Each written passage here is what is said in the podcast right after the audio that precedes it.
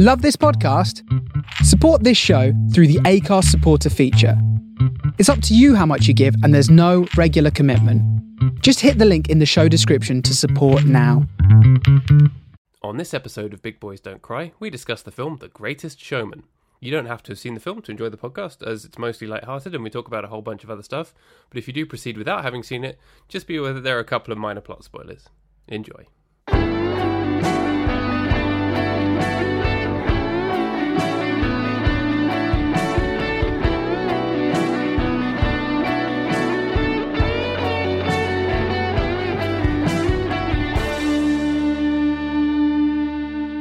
Now we're recording. Okay, do that thing again. Paddy Johnston, this is the moment you're waiting for. Nice. I thought that was just going to go into one of our old band songs.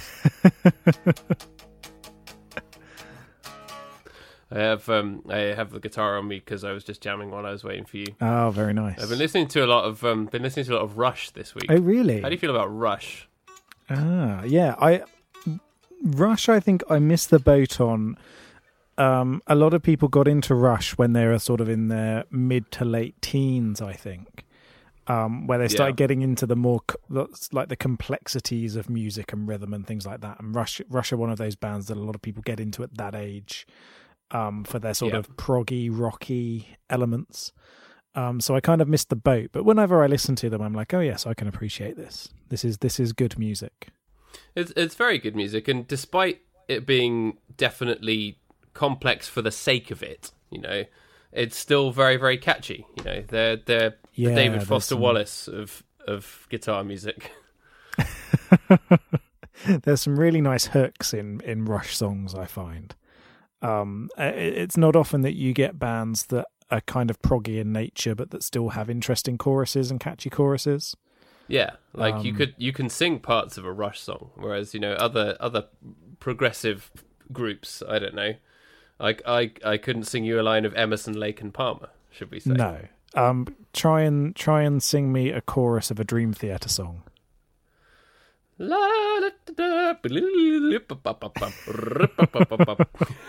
and, and Actually, I, think, I really like Dream Theater.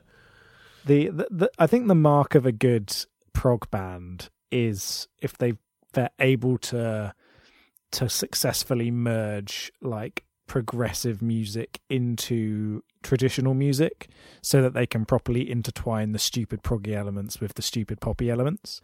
Yeah. Um, so you, you look at like King Crimson and like Court of the Crimson King is one of the all time greatest albums of all time. yeah. Um, I realise I said all time twice then. It is because it's relatively late at night and I'm feeling a little bit fuzzy in the head. It is. Um, this is the latest we've ever recorded. It in the, in the day. So yeah, we're all a bit sleepy. But I um I haven't been sleeping that well recently. Oh no. So I um I was going to try out some sleeping pills tonight, but research has been published this week that suggests that sleeping pills make you racist. So I thought maybe I could try I could try some and then we could see how racist the podcast gets. In, in case you didn't know, Paddy, um, any medication makes you racist. That's just the way that it works. And I'm so glad that Roseanne has been able to bring this up for us. Um, because, you know, I was on antidepressants for over a year. And I'm so glad that I can finally come out and say that when I was on antidepressants, I basically became a Nazi. Yeah. Um, I remember the Nazi phase. yeah, we all yeah. tolerated it. we we to- people tolerated it, but it wasn't spoken about because we just didn't know that medication can turn you into a racist piece of shit. Yeah. Um, well, so you know thank the, you you, know those asthma inhalers that I have. They've been um they've been making me vote UKIP. just just muttering remarks about the Portuguese under your breath every time you inhale. under my wheezing, sleep disturbing breath. Um, yeah, Roseanne is terrible. Roseanne Barr, you're terrible. I don't even know who Roseanne Barr is. Who the fuck is she? She's in the show Roseanne. Um, Oh. About That's some old American sitcom that I'm sure I have no interest in ever seeing. it, it was an old American sitcom that was relatively well liked because it it talked about a working class white family at a time when most sitcoms didn't talk about that. And and in general, sort of it's not an area that sitcoms generally looked at. Um and so in that regard it was quite it, it, it was well respected at the time. It got brought back as a revival show last year, or was it earlier this year. I don't know. Um, and uh, in spite of the fact that that Roseanne herself has become more and more mental um, over time, and there was lots of comments at the time saying, "Do we really need a Roseanne revival, particularly when its star is so uh, so dysfunctional and so blatantly racist?" And it turns out, no, we didn't need it. And in spite of its incredibly high ratings, ABC has decided, you know what, we're not touching that anymore. Um, Good for them. Yes, and and it, and it's a shame because a lot of people are going to end up losing their jobs over this. But it it's it's because the star of the show is a massive racist, and if you're if technically you're employed by Disney, you can't get away with being a massive racist. No. Not I mean- anymore, anyway.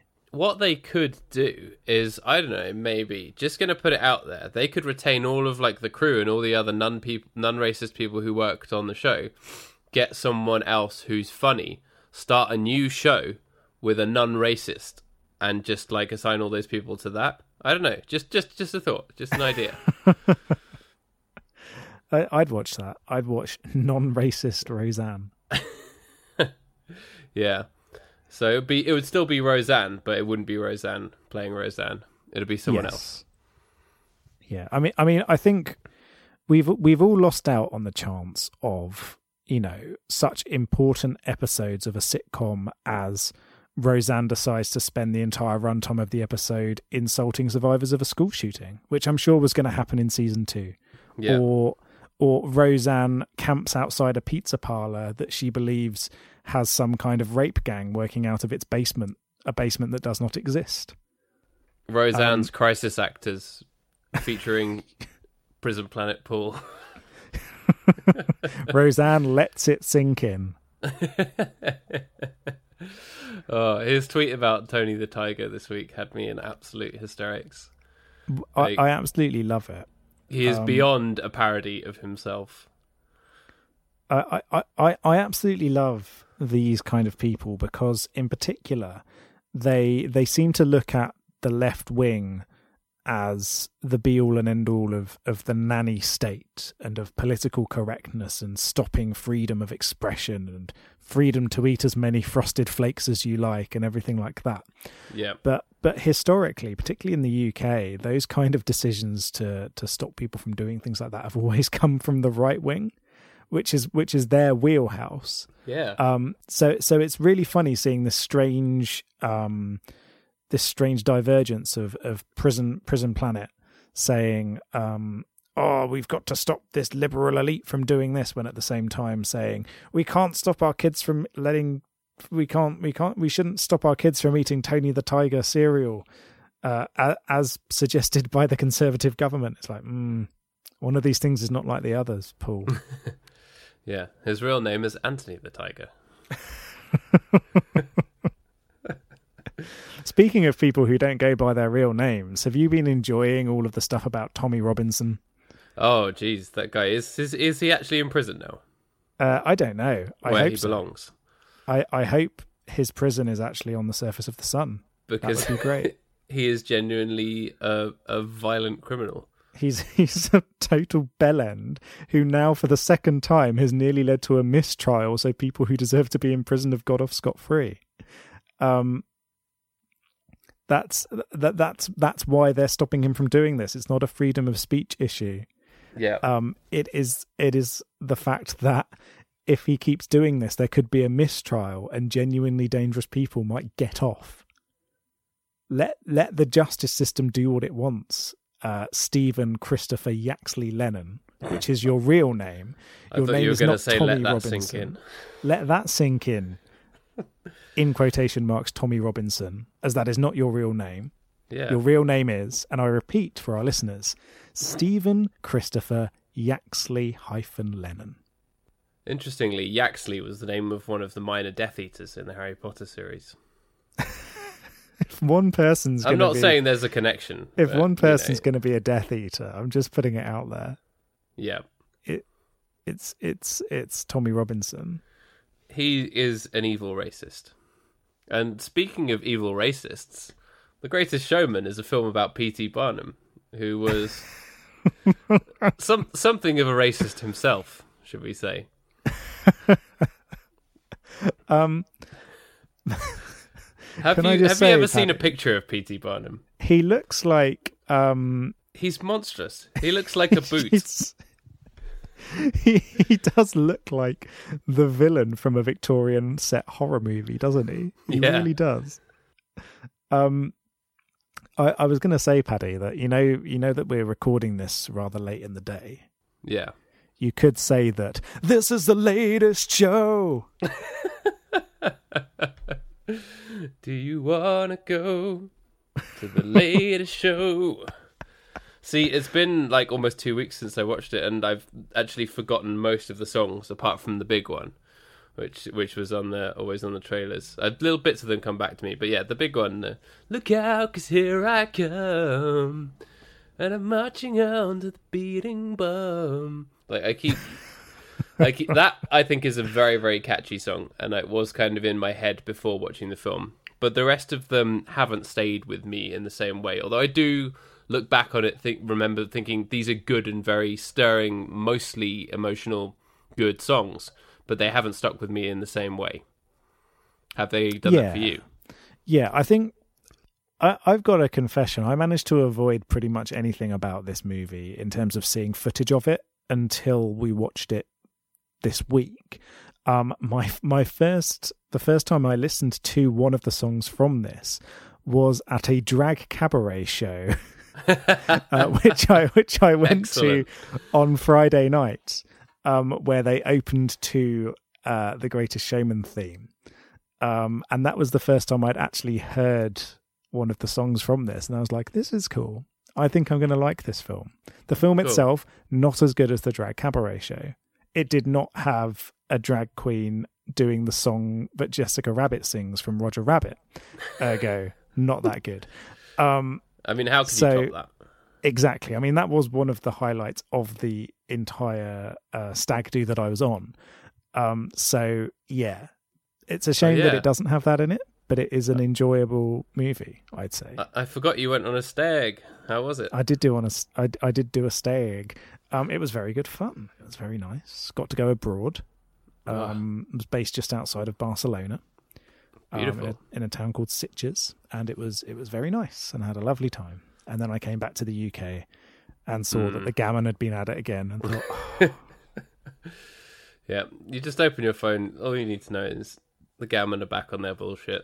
yeah. That's it. Uh, I, I I got my first uh, hint of it when uh, when a Spanish person just went, "No, no, Hamon, no Hamon.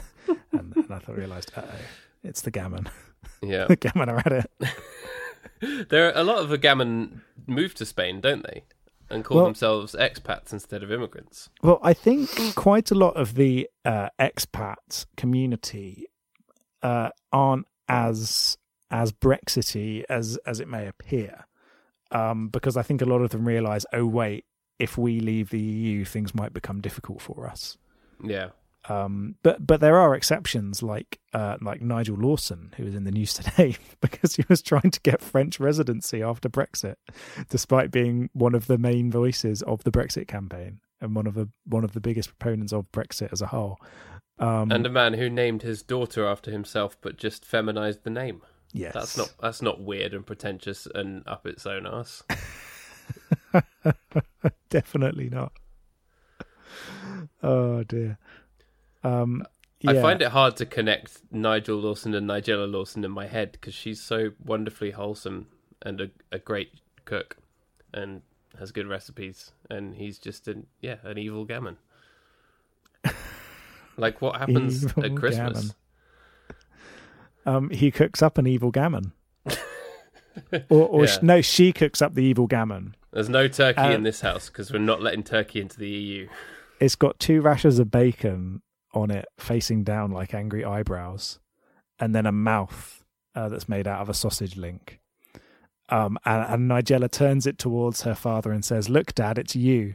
And then there's 50 minutes of awkward silence as they carve into the ham version of Nigel Lawson's head and eat it. I'm liking that the dark turn that our podcast is taking, recording after 10 p.m. Yeah, this is This- Big this Boys is- Don't Cry After Dark. That's exactly what I was going to say. Gammon Visions. gammon, gammon vision, gammon vision. I was thinking that, but I was too tired to start singing it.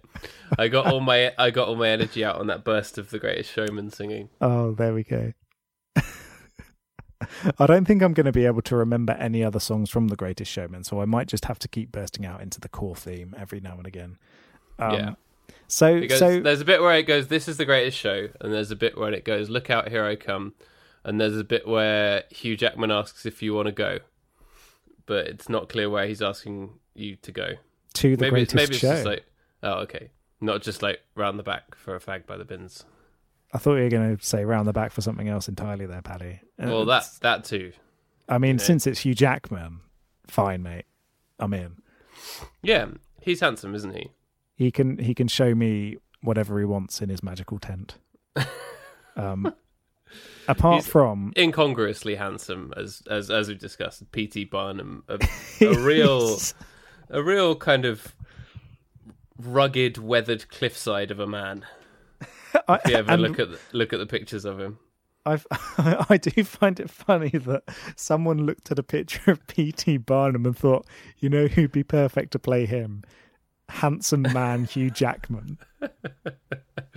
That's the thing. The whole like idea behind this film is so utterly ridiculous, and if it wasn't for the, you know the genuinely quite good pop songwriting and the really good, I think, understanding of how to write a popular zeitgeisty musical that the the musical side of it has, it'd be one of the most contemptible, awful films, and it would have been, you know, it it would have been treated worse than something like The Room, for example.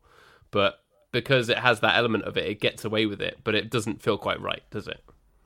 No, it still feels very weird. But I, I, I find like obviously P.T. Barnum was a bit of a bit of a piece of work in real life, but the sheer ridiculousness of this film uh, kind of takes it over the edge to me, where I'm like, I don't find this problematic anymore. This is just stupid fun, and that's fine. Yeah. Um, it's it, it is really dumb. It has very little to do with real life. Um, and that it's all the better for it. Um, it's not a film that it's worth trying to pick apart or really analyze, or it's not worth being offended by. It's not worth having really strong feelings on it, other than that this is an all over the place, complete mess of trash, and that's fine because it's entertaining. yeah, and and and if if you were gonna, you you could do quite an interesting biopic about about P.T. Barnum. Um, and go into sort of like the way that his ideas about race changed over time and things like that. This is this is not that movie. this this movie is I'm gonna put on a great show and we're gonna fight for our rights to to party. Um, It was the film the Beastie Boys should have made while MCA was still alive. yes. Um, it's um, it's very very silly, but it's all the better for it. I, I think Yeah. like if if you're looking for something like an in-depth discussion about about that kind of entertainment at that time, um, this isn't going to to scratch that itch for you. If you want lots of good fun songs, then yeah, come on down. Hear some fun songs. See Zac Efron dressed as a circus ringmaster. Yeah. Um, and having a like weird scene with Hugh Jackman in a bar where there's just them and the exasperated barman sort of being like, "Oh, here they go, fucking rolling my glasses around and dancing on the counter. Get the fuck down." um yeah that that's one of he's one of my favorite little favorite little uh little characters in this movie. I i don't feel as though the sort of minor characters are as um as well rounded as you perhaps would want. Um but it doesn't really matter in a film like this i suppose. It's not as important here where in general the plot is very much behind the spectacle of the thing Yeah, it's spectacle. I think is exactly the right word, and on that kind of meta level, because it's a film about circus and about showmanship in and of itself, it has to be showy, and it's definitely trying to just make that statement more than anything else, and that is done very, very much at the expense of characterization, plot, and a lot of the things that usually make a film work. But it still manages to pull it off. I mean, I want I didn't like this film as much as I wanted to. I'm usually really I'm, I'm a sucker for musicals. I'm usually suckered in. If the songs are half decent and there's a de- there's you know there's a vaguely good competent story, I'm like, yep, I'm in. I'm all over it. Give it to me. But this was just like the plot was so absent and it was so all over the place that it, it left me feeling not cold but just thinking this is ridiculous and stupid and hilarious. Yeah, But I didn't feel like Um, I didn't like passion feel like passionately. I didn't feel like a strong connection to it like I did with as we discussed one of our early episodes like La La Land, which is um the same composers as this, Pasek and Paul. Um, so that was uh, some of their earlier work, I guess, um, and I connected with that film. I think for different reasons that we've discussed, even though it's it's problematic. It's a film about a white man saving jazz, but um, I connected with the the idea of kind of dreaming in that film and having dreams and chasing them and whatever, as cheesy as that sounds. And The Greatest Showman, it has basically more or less the same message: chase your dreams, don't give up on them, yada yada yada. But it's it's yeah, its characterization is very very bad. Yeah, and and I think, like as as you know, I'm kind of conflicted about La La Land. yeah, Um, in that I saw I saw things in there that I liked and things in there that I didn't like. I think the thing that The Greatest Showman has over La La Land is that I could not turn around now and sing any song from La La Land whatsoever. But I think, although I've forgotten most of the music from The Greatest Showman, those two songs, I think every so often they'll probably prop, crop, crop up in my head and I'll be like, oh yeah, that song was good. this is um, the greatest show. See, I could sing you some of the songs from La La Land because I've got the sheet music book. Oh, there we go. But yeah, there, there was nothing in there. E- Even as I was watching it, there was nothing in that in that film that really, really caught me. What Like, about Ryan. Gosling's face? Well, music wise, Oh, music wise, okay. uh, I, I didn't feel as though the music behind it really propelled the film as as a film. Whereas here, I think if you took the music out of The Greatest Showman, uh, what would you be left with?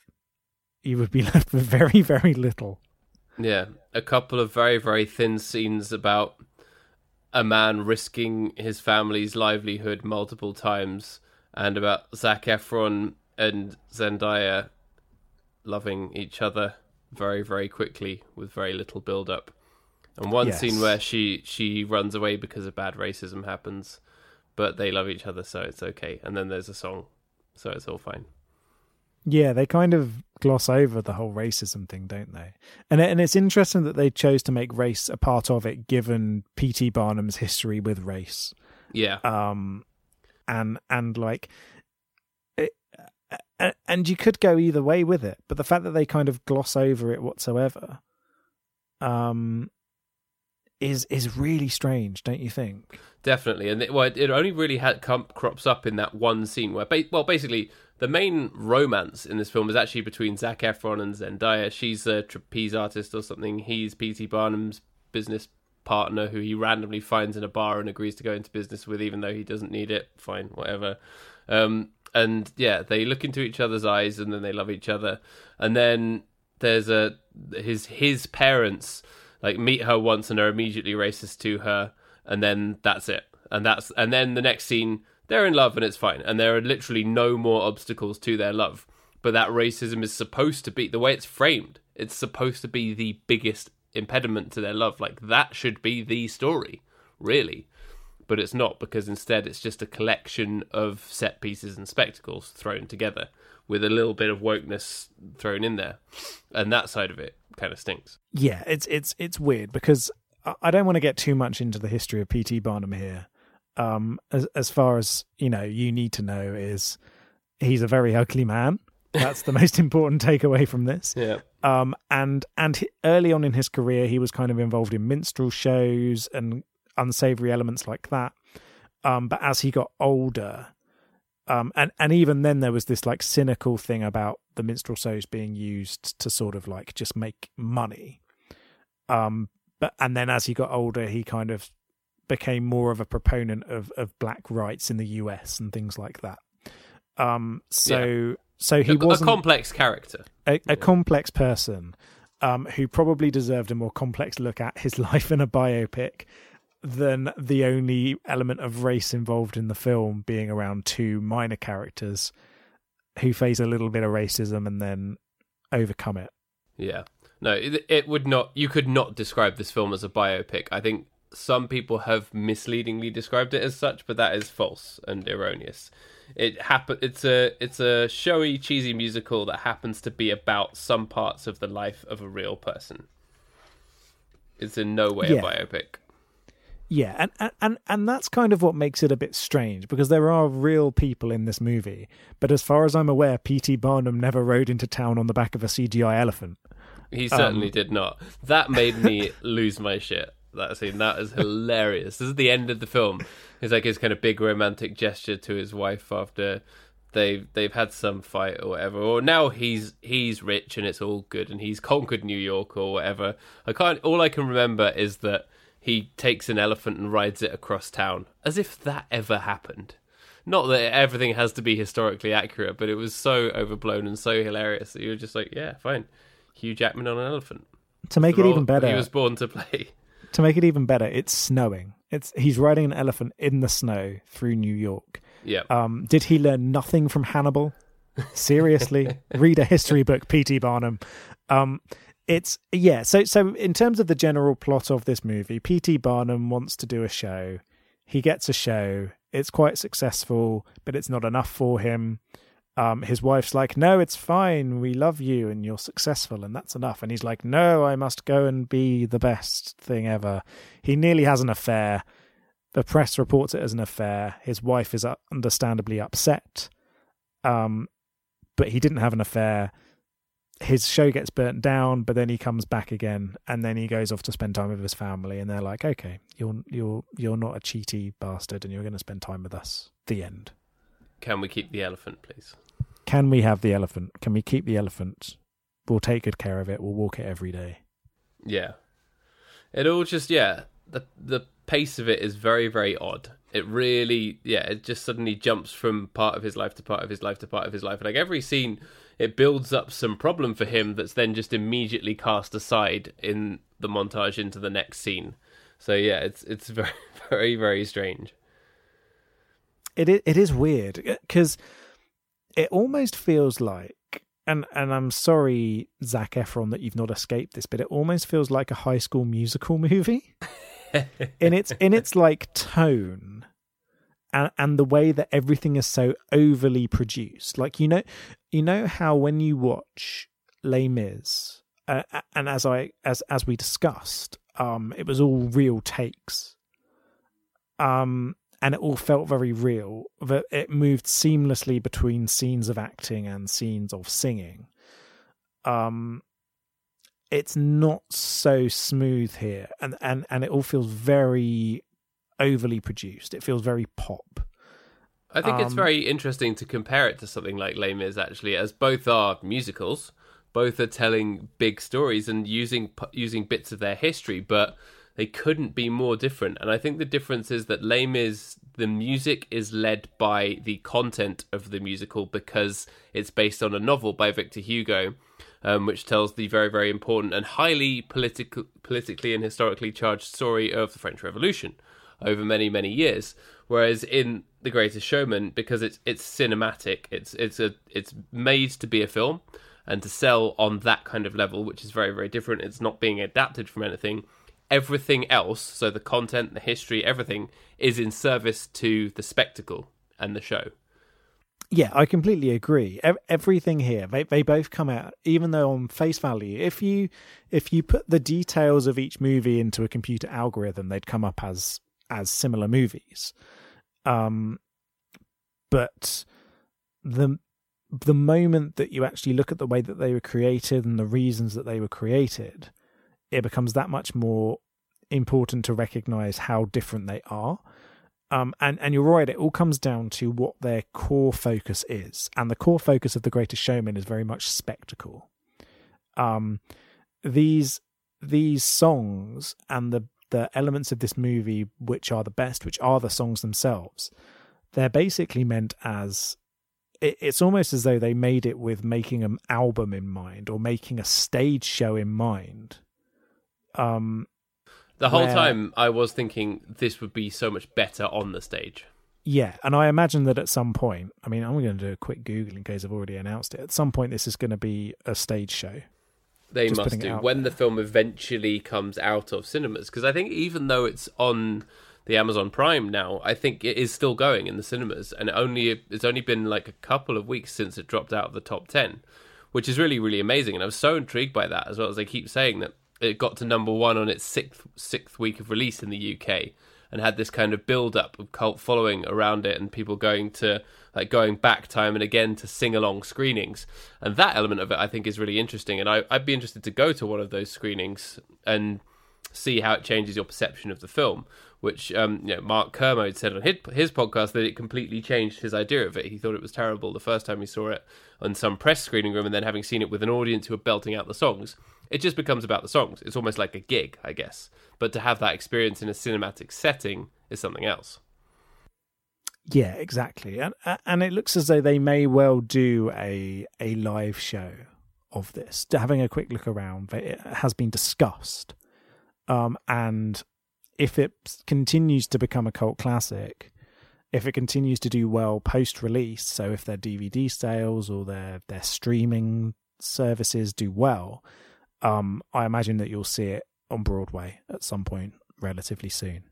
Yeah. Um, and, and and and the cynic in me thinks, yeah, they probably did some of it even with this in mind, um, because it was all framed around. the The plot is not important here. It's all framed around the music.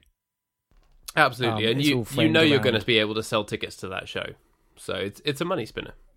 And Yeah. the cynic in me says, well, that's the capitalist entertainment world that we live in, and the people making it they know that they know exactly what they're doing. Yeah, and, and there's not necessarily anything wrong with it.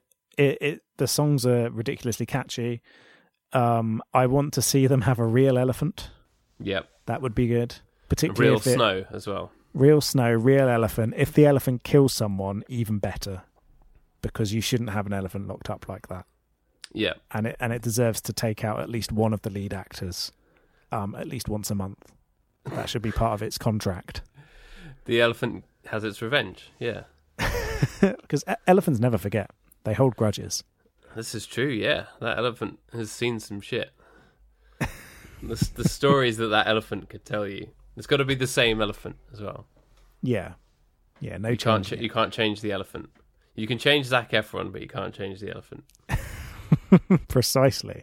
Um, but yeah, it's it's it, it it is entertaining though. I did I did get entertained by this film. I wouldn't necessarily turn around and say, you know what, I've got to watch that again. Yes, I don't think I'll be watching it again anytime soon because it was too. It was kind of exasperating how it kept jumping from thing to thing incongruously, but the songs broke it up in a nice enough way. But yeah, it's not one to to watch again. But if you know, if you're around someone's house and they're like, "Let's watch The Greatest Showman," and it's coming on, you're like, "Yeah, sure, why not?" I'm happy to watch Zac Efron and his handsome face dancing around in the bar. You know, it's all good.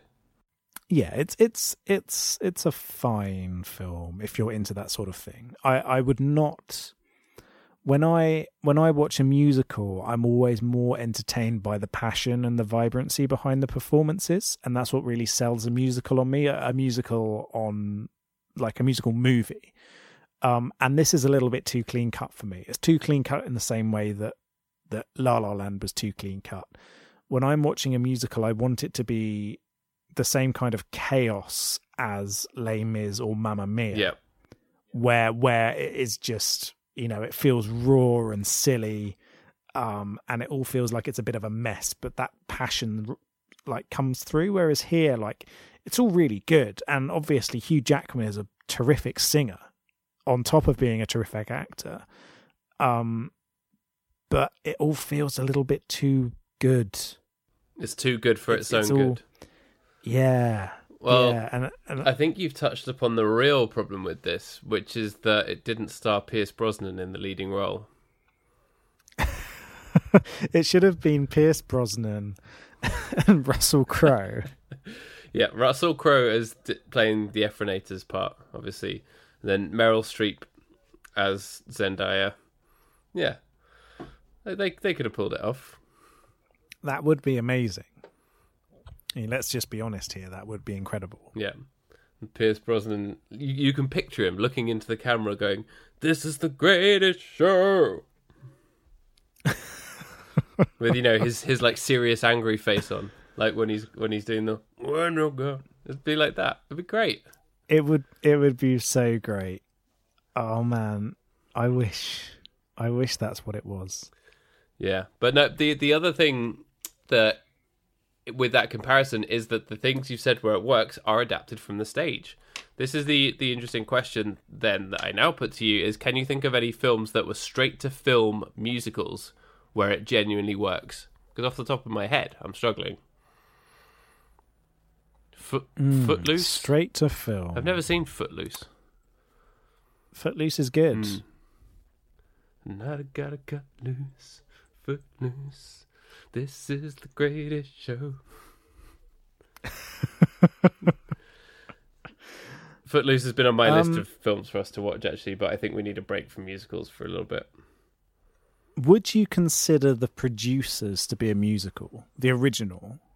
I think so. Yeah, it's a co- it's a highly comic musical, but there are a lot of songs in it that break up the the dialogue and the the action. So yeah, I guess.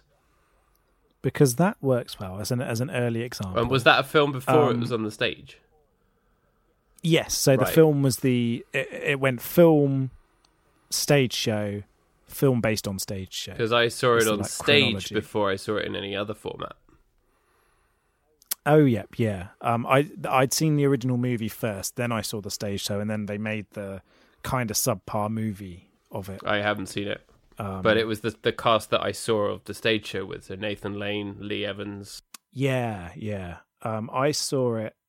So, so the movie has has Matthew Broderick horrendously Oh, uh, poorly cast as Leo Bloom. He's he's terrible in Oh, it. He's no, really bad. That's a shame. Um, I, but- I, but I always Nate- root for Matthew Broderick. You know, I feel like I- I he do- kind of do- got a raw deal. Ferris Bueller's Day Off was so good, and then like since then, he just couldn't come back from it.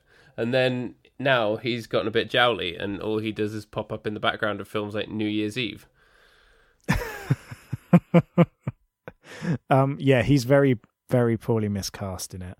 Um, Uma Thurman is also kind of miscast, which is a shame. But Nathan Nathan Lane is Max Bialystock in the movie version as well, Yeah. and he's fantastic as you'd expect because Nathan Lane is is amazing.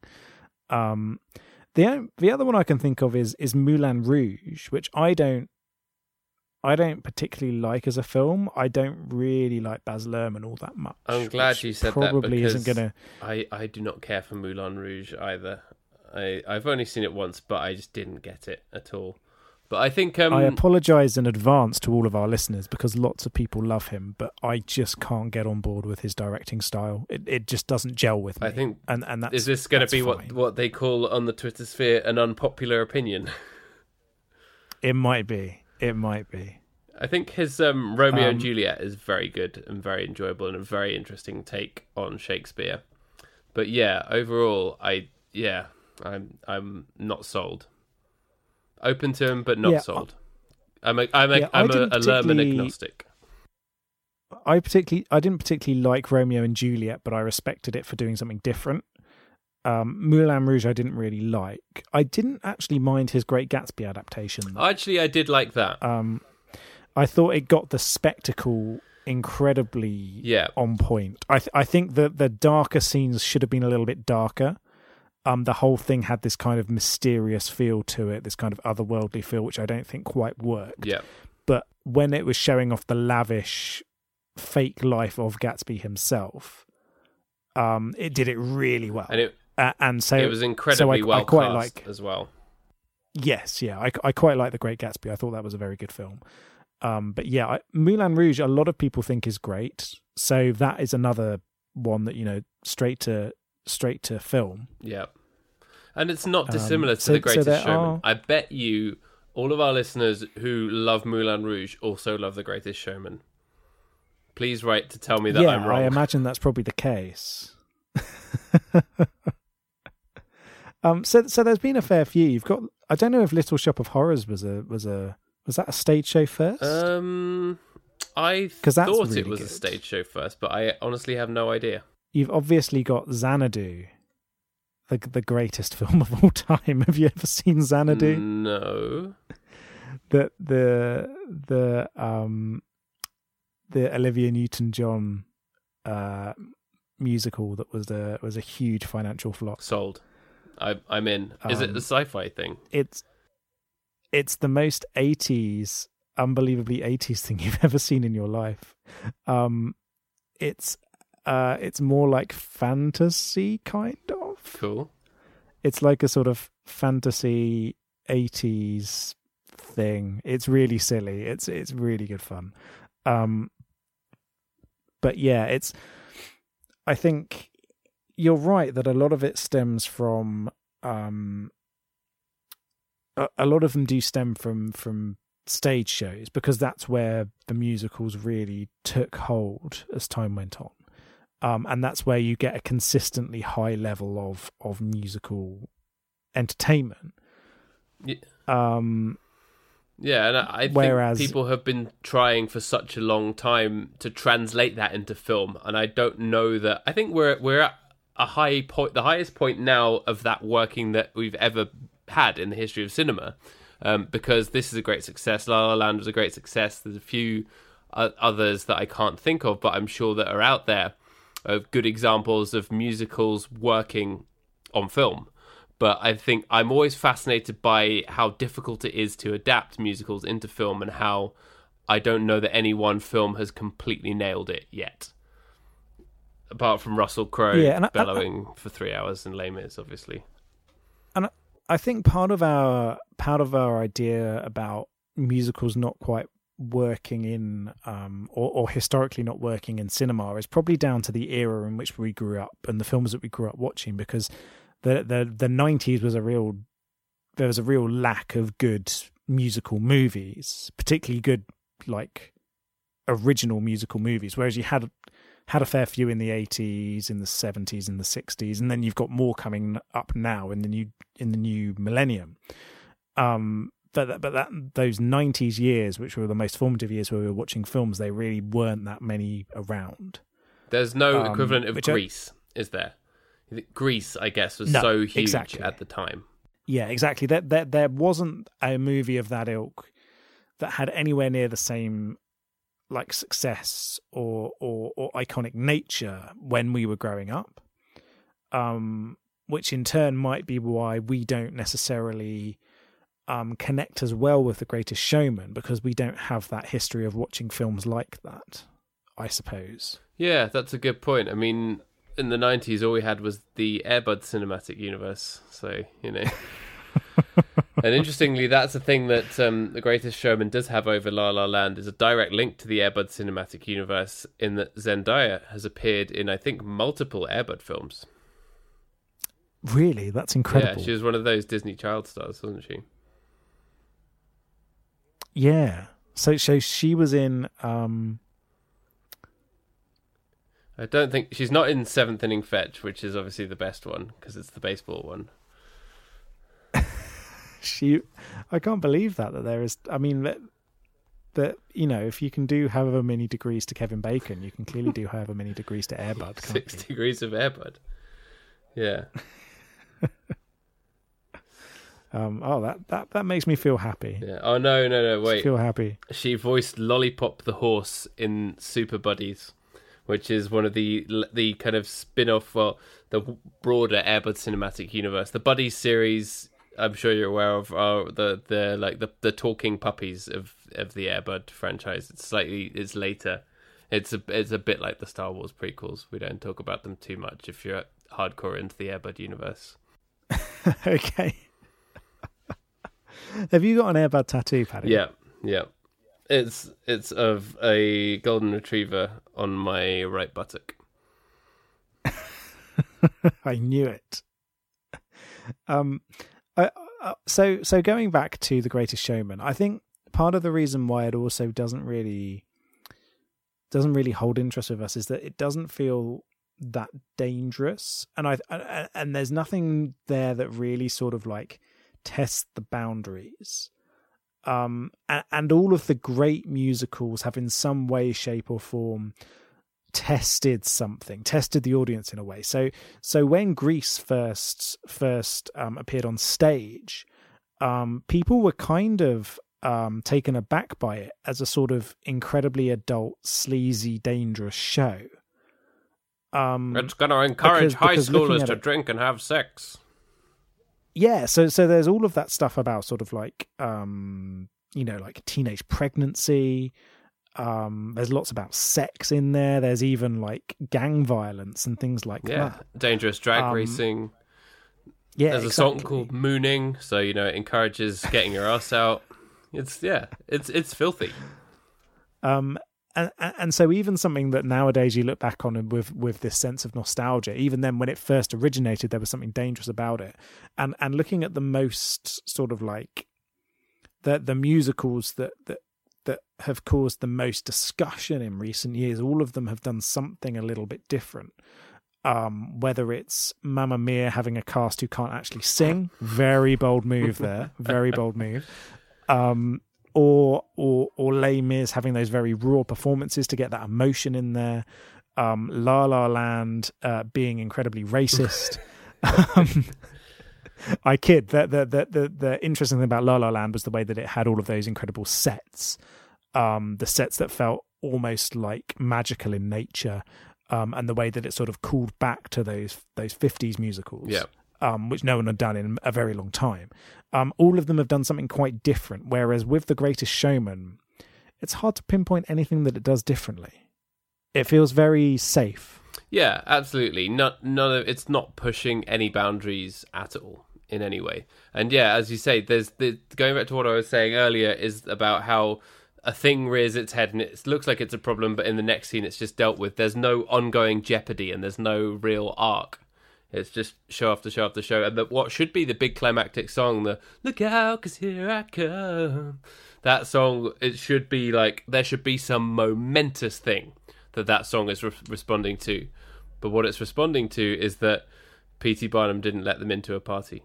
Yeah, and and given some of the other horrible things that happen in this movie that are glossed over very quickly, you'd have thought that they put it somewhere else other than after the he's kind of let us down by not letting us into a party. Yeah, like the thugs who burned down his circus. That happens, right? Some thugs burn it down. Yeah, and there's like fighting and violence and stuff. It's all yeah, that ha- all happens in about thirty seconds. Whereas you get at least a minute to a minute and a half of Zendaya's crying face after Zac Efron's parents do a racism to her. which yeah and, and and that is understandably quite a quite a distressing scene but it doesn't feel that way because it, after that it's just like flick a switch um that it it's nothing feels genuine nothing has any sense of, of of the permanent in this film and i think that is its main issue um which is a real shame because there's there's potential here that had a really really great cast together. Obviously, you've got Zac Efron, you've got Hugh Jackman. Um, Michelle Williams is is really underused here as She's well. great. She's she's a phenomenal actor. Um, She should have had her and- own and- her own like kind of huge emotional number at some point. yes, She had a few and little really, bits, but didn't have like a big number. Hers should have been the showstopper. It should have. She should have had like a "Don't Cry for Me, Argentina" kind of moment. Yes, and it, and it never happens. Um, the closest you get is is Rebecca Ferguson, um, who plays Jenny Lind, um, gives a very emotional sort of final performance, as it were. Yeah, and and that's the closest you get to that kind of thing. And and again, she's gr- she's great. Um, Rebecca Ferguson is is is really underrated, I think, in general. yeah, Um, and and and puts in a really good performance here. Uh, One of the few performances that I think has a little bit of uh, of subtlety to it, I suppose. yeah. Um, there there there are elements where you're like, hmm, I wonder what's going on here, and you and you see sort of like the the difficulties behind the scenes of that character and things like that. It, it, it's an interesting performance and one that I think again they could have done more with. Definitely, and a, a, good and interesting take on like the the idea of bringing opera into that kind of thing, and how musicals interact with opera as well. Because her singing is supposed to, she was an opera singer in real life, and they talk about her being an opera singer, but the song she sings isn't an opera song, but it is operatic, and that side of it I thought was really interesting and quite well done. Yeah, and and and again that that that sort of like clash of ideals of entertainment again isn't really dealt with. Um, it's again kind of glossed over as they have to keep this momentum going for a plot that nobody really cares about to get to the next musical number that people do care about. And it just almost feels as though it would have been good if they'd taken a step back and thought a little bit more about how the plot would work in this film. Because even though the musical numbers are great, having a having an interesting plot of some description is always kind of important. So you look at you look at Mamma Mia, you've got ABBA songs there, aka possibly the most singable songs in the history of music. Um, and even then, they still wanted to frame it around this pseudo mystery of who the real dad is and things like that. And you are invested in it. Whereas here, you're never really invested in that plot. And I think that's really to the film's detriment. No, it's because there not a plot. There's no coherent arc across it. I couldn't tell you what the plot is, honestly. All I could tell you is P.T. Barnum wants to impress wants to win his childhood sweetheart's hand, he does. He wants to do a circus, he does. He gathers all these people, he he does it. He wants to get this opera singer woman across, he does. Zac Efron falls in love. It's very nice. P.T. Barnum needs everyone to accept him and needs to impress everyone. He has a disagreement with his wife. He rides an elephant. Fine. Big song. the most important bit being that he rides an elephant, of yeah. course. But it really, it's a very, very interesting exercise and a good demonstration of why plot is so important. Um, perhaps more so than any other element of film and of storytelling in general, is that you can you can hang some dodgy stuff off a plot if you've got a good plot. Um, but if you've got haven't got a plot and you try and hang things off of it, it still just looks like they're hanging in thin air. And I think it's also a reason why sort of crime and thrillers are so popular because I don't, I'm not really into crime and thrillers. I mean, in terms of books and films or whatever, but they always have very, very solid and tight plots. And that's why people like them, I think, just as an aside. Yeah. Yeah. Uh, having a plot, I mean, this is going to sound a bit obvious, but having a plot is unbelievably important. And, and having that hook that keeps people engaged because it's all well and good having a musical where you know they tune in every 15 minutes to the next song and then they zone out again but they're not going to remember your movie yeah it it sounds obvious to say that but I, there are a lot of films that make it into mainstream cinemas that have little to no or just terrible plots as well. Plots that just don't have that uh, that arc or don't string their scenes together properly or where the jeopardy just isn't apparent you know? Yeah. Yeah. I think it really it really is something that people should take home is hey maybe you should have a plot in your movie. Yeah. I mean what's the plot of the bridges of madison county fucking on the linoleum crying in the rain that's all you need paddy that sounds like a what's the plot of boyhood like a beat poem the plot of boyhood is that it took 12 years to make did you did you know exactly. that did you know it took 12 years to I, make I did not know that it took 12 years to make. Isn't that amazing? Is incredible. That is the most incredible thing I've ever heard yeah. In cinema. If anyone should be called the greatest showman, it's Richard Linklater, right?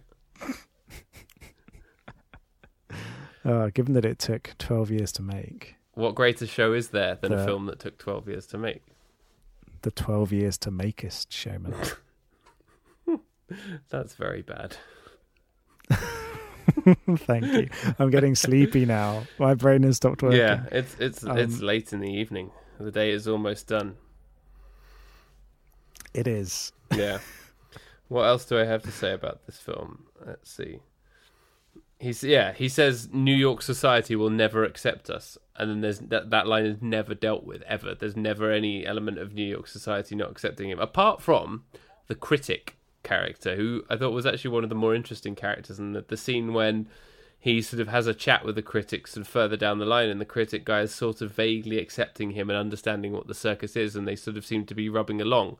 That relationship I did find genuinely interesting. Yeah, that was an interesting one, I think, and and it kind of that was one of the one of the moments of sort of like good writing in the film where at the lowest point they then have that glimmer of hope through the critic saying yes blah blah blah blah blah you guys are all right. I don't despise you. Good luck. Um, and and then you're like, yeah, even the critics on board. We can do it. Um, of course, in real life, the critics were not particularly on board with this film. Mm, no. um, until its metaphorical circus had burnt down. Yeah.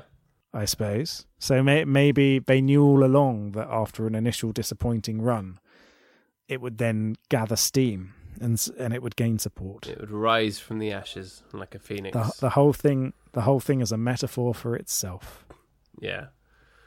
I, I think the makers of it would be very, very happy with you describing it in that way. Returning to, you know, Oh. what we've oh. been saying about spectacle and such. Well, I'm I'm pleased they would think that. Yeah. So I think I think we're being kind to it, but it's a kindness that's deserved. It's earned it. I enjoyed it. I enjoyed this film. It's not going to stay with me apart from possibly two songs, definitely one song. Um, but it was it was enjoyable, an enjoyable romp. I'm glad that it exists. I'd rather that this was, you know, doing really well at the box office than Justice League Age of Bullshit or whatever, you know, like whatever the 15th expansion of whatever cinematic universe, you know, or, you know, another dreary adaptation of a novel like On Chesil Beach or whatever. Kill me now.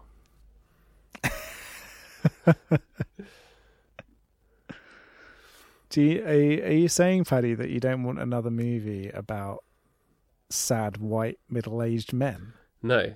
Is that what you're saying? I I strangely you, I know because I am you know an almost thirty year old white person, but like I I don't want to watch any more films about white people who can't have sex. I mean, I, I kind of I'd rather watch The Greatest Showman on an indefinite loop, to be honest.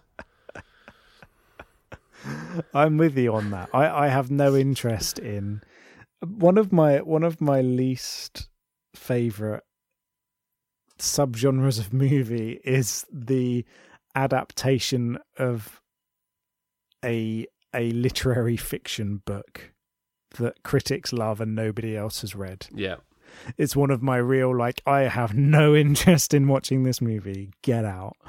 Um because it's just like ah the only reason that any of those books are interesting in the first place is if they're written in an interesting way. yeah, And there's only so many ways that you can portray that in cinema. And most of the time it's just vaguely artistic long shots of a beach. And then and then a close up of, of Casey Affleck's face. people walking along, it. talking slowly. But they always get Yeah. quite big budgets and quite good actors to star in them, don't they? It's yeah, it's it's interesting that subset of film. Yeah, it, they can all get in the bin. Yeah. though. All I want Get is to is to, to for the Airbud universe to keep expanding. That's that's all I ask of cinema. Oh, okay. Yeah, I, I'm on board with that. Come on, more Airbud, please. And they can all be about baseball. It's fine. He can work his way around all of the 30 different major league clubs and save each one in a different way. Alternatively, um, a, a, a Philip Roth adaptation, but with dogs Uh, as the actors. I'd go for that. The Great American Airbud. Philip Roth died, didn't he? He did, yeah. I've not read any of his books, but I have ordered a copy of the Great American Novel because it's it's a baseball book and I haven't read it. So there you go. Oh, there we go. I, I've read a couple of Philip Roth books. Uh, He he's one of those people where, yes, he fits into that literary fiction mold, but he wrote things in such an interesting way that that was the the point of it, and that it told these stories. Um, so like American Pastoral, for instance, is a very interestingly written novel. Um, equally, The Human Stain. Um, where where the way it's written is almost the point of the enjoyment of reading it. Isn't that the new Marvel movie? the human stain is the worst superhero. Yeah.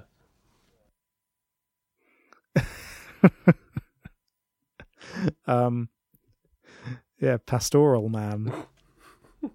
That's just a, a shepherd. uh, but yes, rest in peace, Philip Roth. He had a good run, published a lot of great books. Swirling in the heavens tonight. Yes, I look forward to reading his Yeah. his work. I look forward to the Airbud adaptation of his work. Do you, do you think um, Philip Roth and P.T. Barnum are having a chinwag in heaven. You're suggesting that P.T. Barnum got into oh, heaven, oh yeah, buddy. that's true. You're you're you're suggesting that the afterlife of P.T. Barnum is not that if you repeat his name three times in a mirror, he appears to you and then takes you off to a hell circus. I'm genuinely very, very scared and will not be doing that. I dare you. You've got to say P.T. Barnum three times in a mirror, Paddy. Yeah. I'm I'm gonna do Tune it. in next week, Yeah. and if it's just me who's who's delivering the episode, you know what's happened to Paddy. If you're co-presenting with P.T. Barnum's ghost, then you know that we've got a problem. Welcome to Ghostcast. Big ghosts don't cry. Oh dear. Good Um, times. yes. Right. Sh- uh, shall I move on to some trivia? Yes, please. So Zendaya did all of her own trapeze stunts in the film. Wow. That's awesome. Which is pretty awesome because because that trapezing is is excellent. Hats off to her then. That's that's hard work, dangerous work. Someone's got to do it. Um, another bit of trivia here: Rebecca Ferguson. Um, she did not sing uh, the songs that she was singing. What? um, saying that although she can sing, because her character is considered the best singer in the world, dubbing her voice would be in service of the Okay, movie. so they they had to get the best singer in the world to dub it over, which was the, the guy from the Go Compare adverts. yeah, exactly. I thought I'd heard his voice somewhere before. He's the true greatest Um, showman.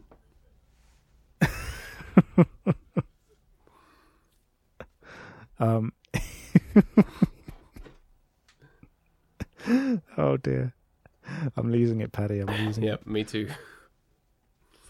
Um, so in real life, P.T. Barnum did meet Queen Victoria. I did know that because I had to look that up while we were um, watching the film. I was like, did that really happen? Apparently, it did. He brought all his his freaks over, and they hung out with Queen Victoria. Pretty cool. Yeah, that's that's pretty awesome. Yeah. I, I I would like to know Victoria's real reaction. I hope she was nice to him.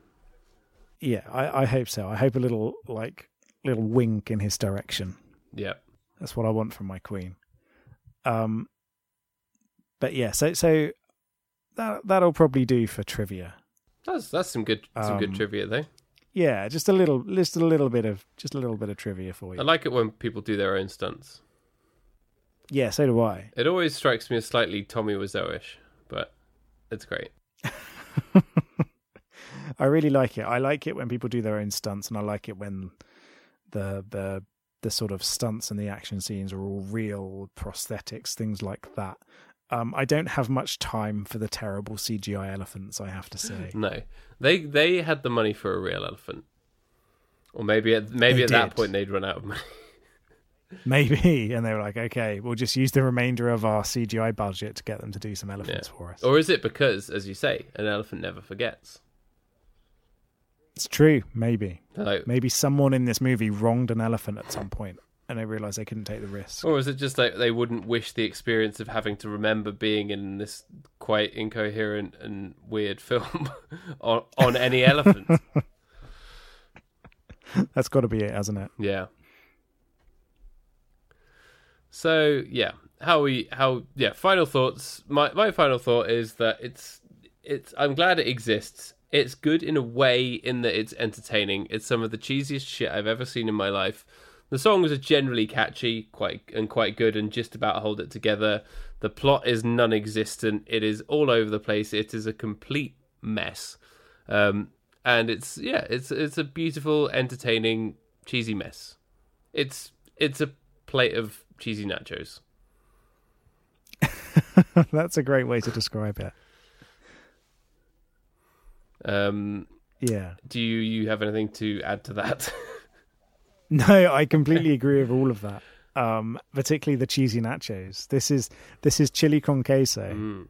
This movie, Oh no, no, I'm getting um, hungry. although maybe not quite as delicious. No, I wouldn't describe it as delicious.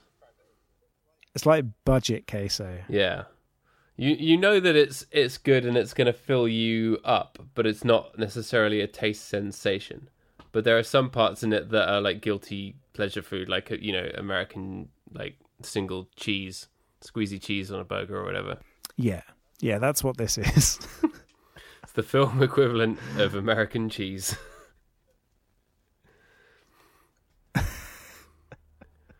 um, so so how are we gonna how are we gonna rate this? Hmm. How are we gonna rate this? Let's see. How many incongruous freaks are not allowed into P.T. Barnum's party and have to go and sing about it? Love it. right. Um, I'm I'm going for, for twelve freaks. Twelve freaks for this film. That's good. I think that that's Um, quite that's that's kind. I think I'm gonna go for Yeah. I'm gonna go slightly lower and give it a ten, just because the the the lack of any any real semblance of plot was a real problem for me that just made it feel very thin, despite it having a lot of meat on those bones. There was there was meat, there was bones, there was no flesh. Should we say to use a, a slightly grim analogy? But um, yeah, I'll, I'll give it a ten. It's it's halfway there. We Bon Jovi it. It Bon Jovi it. It's it's yeah. It, I enjoyed the musical sections, although they all felt a little bit too polished. Yeah, I enjoyed myself without ever feeling attached to anything whatsoever, and I came away of it away from it feeling pretty good, but then almost instantly forgetting anything that I just watched. Um, yeah. I can't remember Which- much of it. I had to refer back to my notes quite a lot. Um, but it's it's an enjoyable film. That was that's you know that's something to take away from it. Yeah, it's fun. You should watch it. Yeah, give it a go. Yeah, we were, we we definitely we, we recommend it. Yes, yeah, for sure. Cool. So what have what have you got for us next? So it's been a while since we watched a classic of the nineties. Um, so we are going to watch Never Been Kissed. Oh, nice. I I enjoy this one. This is good. Yes, it's going to be an enjoyable watch. I look forward to discussing. It. I think it. we we always get good episodes out of these kind of films. Yeah, yeah, for sure. It was in fact our um, some of our friends were here earlier this week, and we were playing Heads Up. You know the game where on your phone you hold the phone up to your head and you have to name things or describe things to the people without naming them. And we did films, and that was a film that came up. And I think I tried to excellent. describe it as Drew Barrymore has never been romanced, or no, or she has not been romanced, or something along those lines. And uh, we got, yeah, yeah, got there pretty quick. Excellent. And then one of my friends tried to describe Field of Dreams to me as paddock of thoughts or something, and I, and I, I I had no idea what he was talking about. And then I was like, "It's a baseball movie. Just say baseball and ghosts, and I'll get it." Like, oh, it's great fun. Good game. Yeah, so heads up if you're listening. That's that means you owe us money now. You're our sponsor. Yes. Yeah, you're now our sponsor. You don't have any say in the matter. Heads up. We like up. your game. Give us money. Ah, cool. Well, I don't think there's anything else to add. Do you have anything else you want to talk about? no, no, that is it for me. All right. Well, thanks a lot for listening. As always, you can tweet us at Big Boys Don't Pod. Drop us an email, bigboysdon'tcrypodcast at gmail.com. Always love to hear from you. And if you like what we do, leave us a nice rating or a, or a review on iTunes or wherever. You know, it would just, you know, help us out. It help us make the case to heads up that they need to give us money. Leave us a review and put it on iTunes. This is Big Boys Don't Cry. Nice. Do you want to go to bed? Because it's late. I definitely want to go to bed. All right. Let's let's button this All right. up. Bye-bye. Bye.